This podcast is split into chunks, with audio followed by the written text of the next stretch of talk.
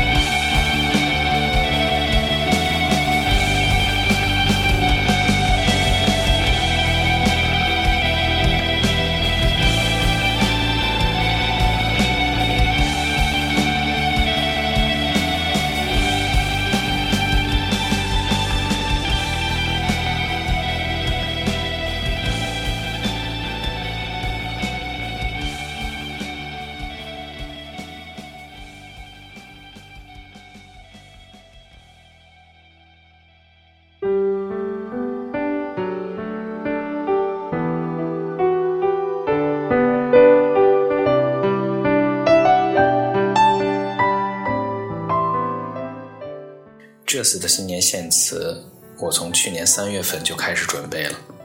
我迫不及待想早点送走2020，大概所有人都是吧。从社交媒体、网络平台和茶余饭后的交谈中，人们纷纷表达着对2020的嫌弃，对2021好像却也没有过多的期待。全球累计确诊已超八千六百万，我一直在思考。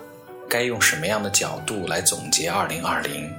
该用什么样的态度来憧憬2021？想着想着，就又迟到了。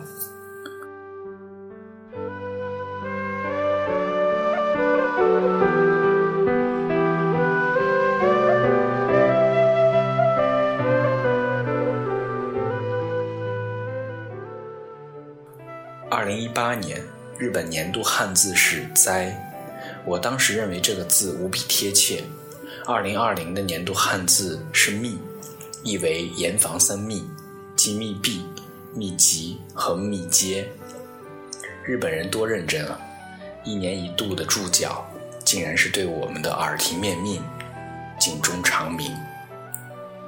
二零二零，我们和手机的距离更近了，我们和人的距离更远了，我们习惯了远程会议。我们怀念促膝长谈，我们叹息时间过得更快了，我们迷茫明天又会怎样？我们生在了一个高速发展的时代，改革开放推动了工业化生产、外贸出口，高楼大厦拔地而起，宽阔的道路纵横交错，移动支付轻松便捷，光伏风电加特高压坚强电网。为民族提供了澎湃不息的动力，新能源汽车上路了，力图弯道超车。我说的这些词，诸位都不会陌生。新闻媒体中，你无数次听到、读到、熟悉到忽略了来之不易。当整个时代都被上紧发条、狂奔不已时，我们也片刻不得停。猛然撞上了新冠疫情，于是我们疑惑了。恐惧了，有那么些个晚上，注视着不断上升的数字，我胆战心惊。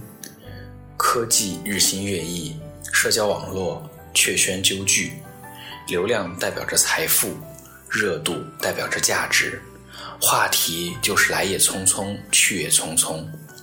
不见面的交流似乎更高效了，键盘更能肆无忌惮展露心扉。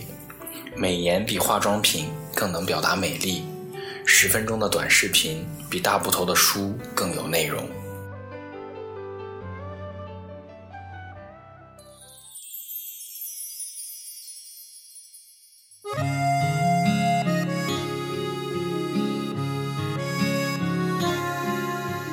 披星戴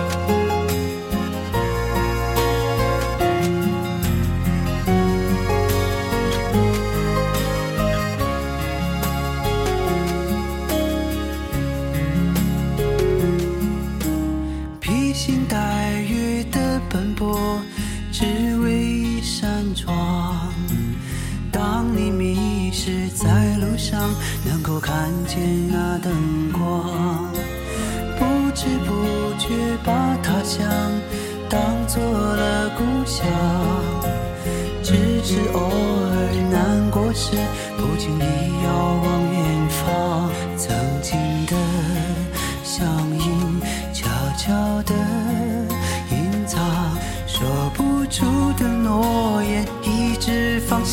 上。有许多时候，眼泪就要流。那扇窗是让我坚强的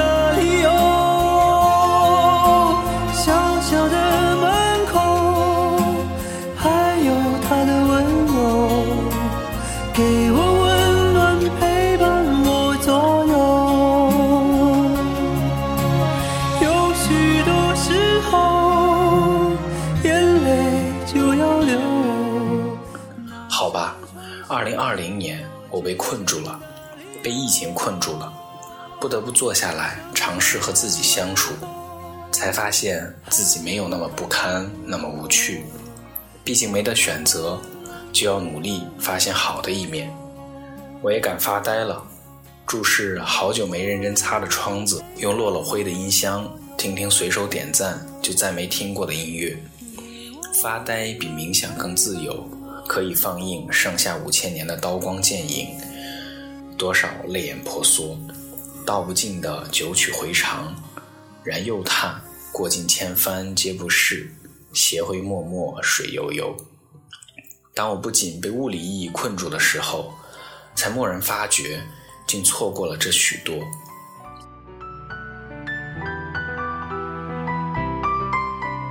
凝视着窗外的阳光，就是凝视着自己的似水流年。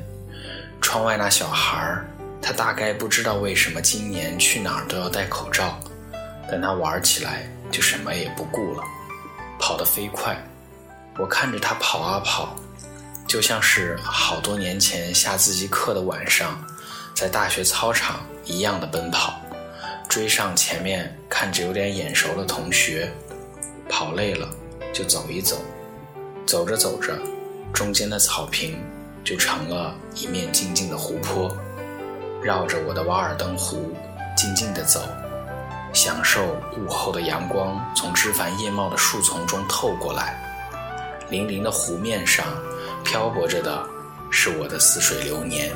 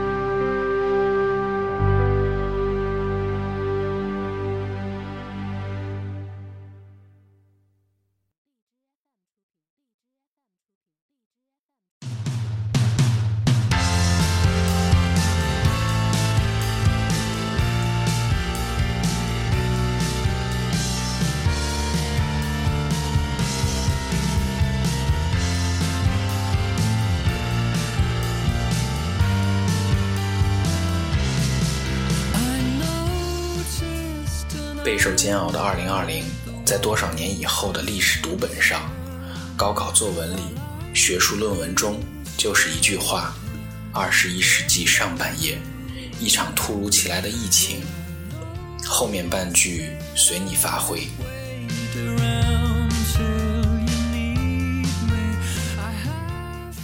那2021呢？